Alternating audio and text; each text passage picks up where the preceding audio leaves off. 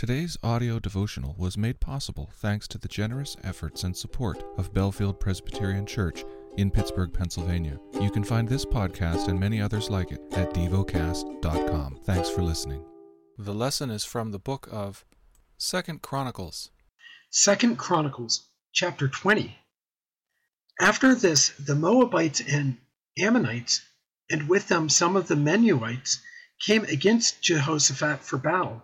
Some men came and told Jehoshaphat, A great multitude is coming against you from Edom, from beyond the sea, and behold, they are in Hazazon Tamar, that is, En Gedi. Then Jehoshaphat was afraid and set his face to seek the Lord, and proclaimed a fast throughout all Judah. And Judah assembled to seek help from the Lord. From all the cities of Judah they came to seek the Lord. And Jehoshaphat stood in the assembly of Judah and Jerusalem in the house of the Lord before the new court and said, O Lord, God of our fathers, are you not God in heaven? You rule over all the kingdoms of the nations. In your hand are power and might, so that none is able to withstand you. Did you not, our God, drive out the inhabitants of this land before your people Israel? And give it forever to the descendants of Abraham your friend? And they have lived in it and have built for you in it a sanctuary for your name, saying, If disaster comes upon us, the sword, judgment, or pestilence, or famine, we will stand before this house and before you. For your name is in this house, and cry out to you in our affliction, and you will hear and save. And now behold, the men of Ammon, and Moab, and Mount Seir, whom you would not let Israel invade when they came from the land of Egypt, and whom they avoided and did not destroy?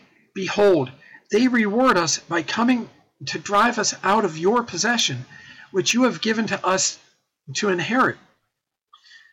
O our God, will you not execute judgment on them? For we are powerless against this great horde that is coming against us. We do not know what to do, but our eyes are on you.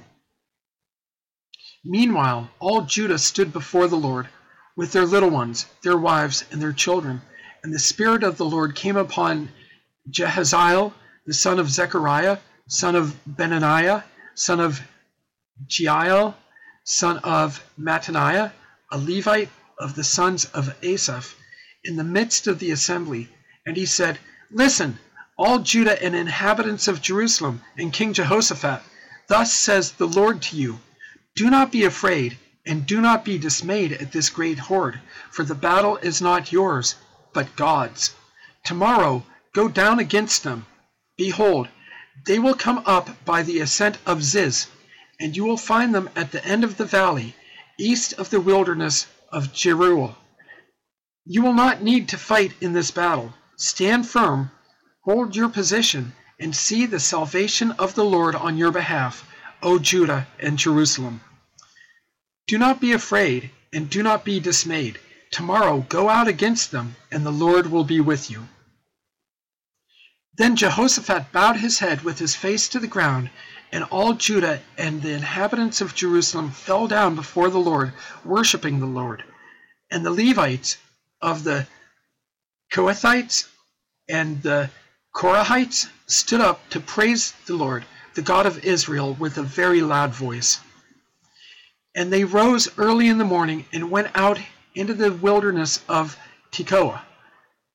And when they went out, Jehoshaphat stood and said, Hear me, Judah and inhabitants of Jerusalem. Believe in the Lord your God, and you will be established. Believe his prophets, and you will succeed.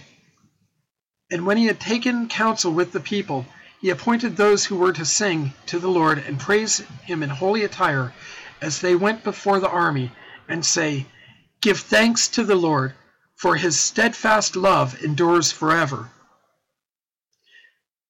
And when they began to sing and praise, the Lord set an ambush against the men of Ammon, Moab, and Mount Seir, who had come against Judah, so that they were routed. For the men of Ammon and Moab rose against the inhabitants of Mount Seir, devoting them to destruction. And when they had made an end of the inhabitants of Seir, they all helped to destroy one another.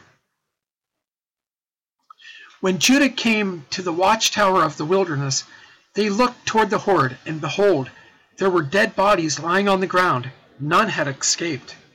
When Jehoshaphat and his people came to take their spoil, they found among them in great numbers goods, clothing, and precious things, which they took for themselves until they could carry no more. They were three days in taking the spoil. It was so much. On the fourth day they assembled in the valley of Berachah, for there they blessed the Lord. Therefore the name of that place has been called the valley of Berachah to this day. Then they returned, every man of Judah and Jerusalem, and Jehoshaphat at their head, returning to Jerusalem with joy, for the Lord had made them rejoice over their enemies.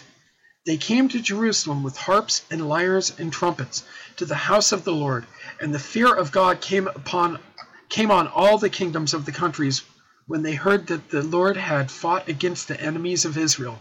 So the realm of Jehoshaphat was quiet, for his God gave him rest all around. Thus Jehoshaphat reigned over Judah. He was thirty five years old when he began to reign, and he reigned twenty five years in Jerusalem. His mother's name was Azubah, the daughter of Shilhi. He walked in the way of Asa his father, and did not turn aside from it, doing what was right in the sight of the Lord. The high places, however, were not taken away. The people had not yet set their hearts upon God, the God of their fathers.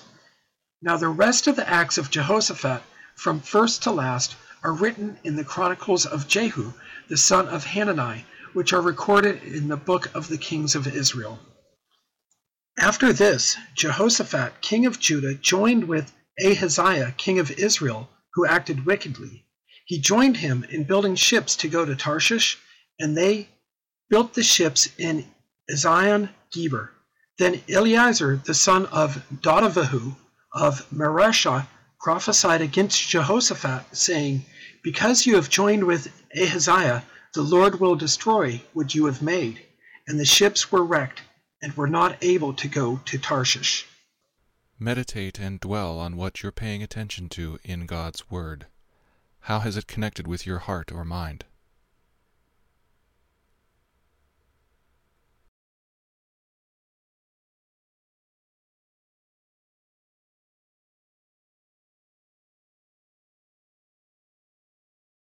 Pray to God freely about what has moved you today. Turn your thoughts to Him and enjoy His presence. We offer the following as prayer topic suggestions for the elderly, for married couples. Thank you for listening to DevoCast.